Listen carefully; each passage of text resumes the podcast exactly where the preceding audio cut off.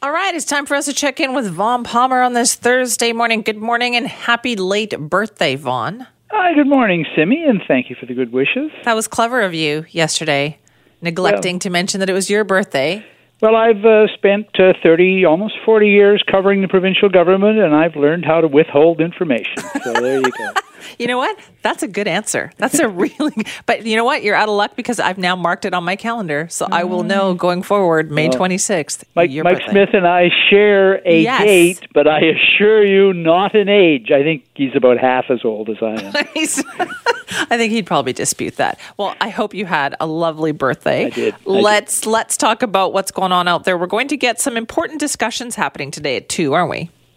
Yeah, the rollout today is very important, and I've already been getting emails on this. I expect you have as well. So, Dr. Bonnie Henry hinted or indicated the other day, Richard Zussman reported it, that uh, they're going to reduce the interval uh, between first and second doses. Uh, they're cutting it, well, at one point it was 16 weeks, so we're cutting it down to seven weeks. So, that's a big shift. Um, I've I heard one anecdotal report yesterday from someone who is in a high risk group, and she said she got an email yesterday saying um, uh, you're going to be getting a date very soon, probably as early as next week. So that would be seven weeks uh, down to seven weeks. So that's good news.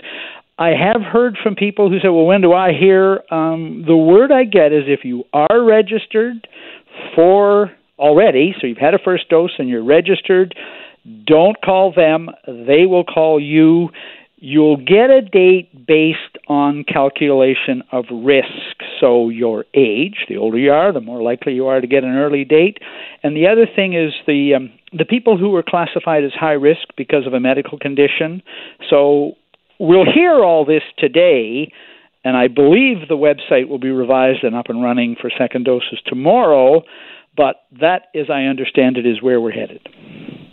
Okay, that's a very significant shift. Uh, but you know what? We're seeing a lot of progress being made here already. Like you can just tell, like with the case numbers coming down. Yeah, and it is a significant shift. So if you go back to February when BC led the way in increasing the interval between first and second doses, the rationale at the time, it was explained to us then, was limited supplies of vaccine. And even though the province was careful not to blame Ottawa for that, that was the reason. Uh, the Canadian government had not done as well as I think people expected and hoped to line up vaccine supplies. Uh, there were problems. Well, now uh, we're getting supplies. Uh, thanks to Canada, thanks to Pfizer, the supplies are coming in finally, and they're coming in at a good level.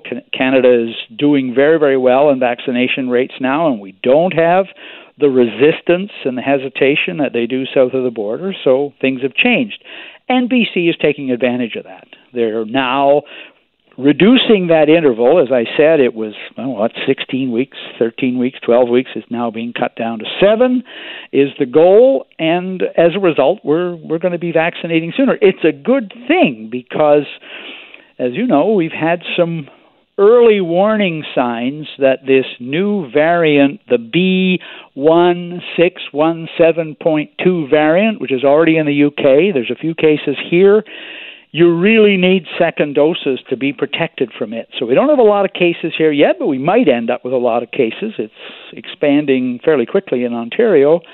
And as a result, you need the second dose to be fully protected against that. The difference, uh, the, the first study says, is with two doses of Pfizer, 88% protection against this new variant. With only one dose, 33% protection. So it makes a big difference to get that second dose. So if we really want things to continue then the way they have and they're worried about the variant, then that's really necessary for them to do this. Yeah, it is very necessary. And fortunately, as I say, uh, Canada has come through finally on uh, vaccine deliveries and we're in much better shape. So that's good news. Um, Dr. Henry said the other day, you know, when she was asked about this, she said the rollout for the restart in BC is not driven by dates, it's driven by data. And if the data changes, be prepared for the dates to change. So she's put us on notice that you know, uh, these numbers, these dates that everyone's looking at, um, there may be a risk there if the data changes. That's the way I would like to think our vaccine rollout yes. is based. It's not based on political targets, it's based on the data. And if the data changes, we change our targets. But uh, yeah, no, I think today's uh, news is good news. And I also think, as I said, I, I've been hearing from people well, when do I find out? I believe people will start getting emails if they haven't already gotten them they will get them soon, but if the government doesn't contact you, if you don't hear a new date, they're saying don't call. The date will be based on your risk, their calculation of your right. risk, not on uh, whether or not the seven weeks has expired for you. Could they do that by location then? Like if they say, you know what, these areas of like say Fraser Health where we had some problems, perhaps will shorten their length of time. That's a good question. And I don't know the answer to that. I don't know either whether or not they'll be addressing different um, uh, work categories. Yeah, exactly. Healthcare workers and so forth. So some of that, uh, w- those will be questions I think that'll get asked today. Uh, we our preliminary understanding of what's happening is really based on hints. It isn't based on a lot of specifics yet. All right, then more to come on that. That's two o'clock this afternoon. Uh, let's get an update on Site C. We haven't talked about that in a long time. Yeah, no. Well, you may remember that three months ago, when John Horgan announced that they were going to finish building Site C, he gave us two numbers. One was a new completion date, 2025 instead of 2024, and the other was a, a cost estimate, $16 billion. So you may have thought that was the last you've heard of uh, the completion date and a cost estimate for Site C. Although if you've been following the story as long as I have, you you know yeah. that neither of those numbers was bankable. Um, last week, the energy minister Bruce Ralston uh, was up defending his budget in the legislature, and the Greens got onto his case, and the Liberals and said, um, "How firm are these numbers?" well the answer from the minister was uh, there are no absolute guarantees. It wouldn't be prudent to give you firm numbers for either the completion date or the budget. So um, those are still up in the air. BC Hydro is still working on the the real, actual, final numbers. The minister says he's confident that you know we're close on $16 billion and 2025 for a completion date, but no, um, he's not prepared to stand behind him because, quote, it wouldn't be prudent. Oh, really? Interesting. no, I mean, he said the project's half built. Uh, you know, eight billion dollars or whatever it is spent already. Um, you know, the river's being dammed. Uh, well, they haven't started the dam yet, but the river is going to be dammed and all that, and diver- the river's been diverted and and everything. And um, hmm, well, you know, it wouldn't be prudent. That's not quite my definition of prudent. Eight billion dollars spent, but there you go. What is the point of having a budget if apparently nothing is prudent to write this down and try to figure the, out the amount? The best question came from the Greens, and the Greens are in a strong position on this because the Liberals, of course, supported Site C as well, and they still think it's great that we're finishing it. But the, the Greens are opposed. So Adam Olsen of the Greens asks the minister, and he asks him twice is there any budget number that the New Democrats won't accept? Like if Hydro comes back and says blah, right. blah, blah. Is right. there any number that's unacceptable? And the minister ducked the question twice.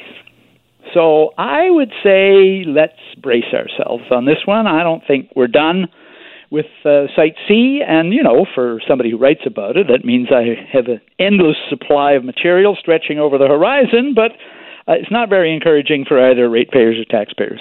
Uh, no, and that's like that's disturbing. And if you were the people working on the project, what incentive is there for you to make sure you you are keeping costs under control? Well, the government's in negotiations with the main civil works contractor on the project. That came up as well. So this is the company that's doing the biggest work, and they've been at the site for the longest time, getting the site ready and all that, and clearing the banks.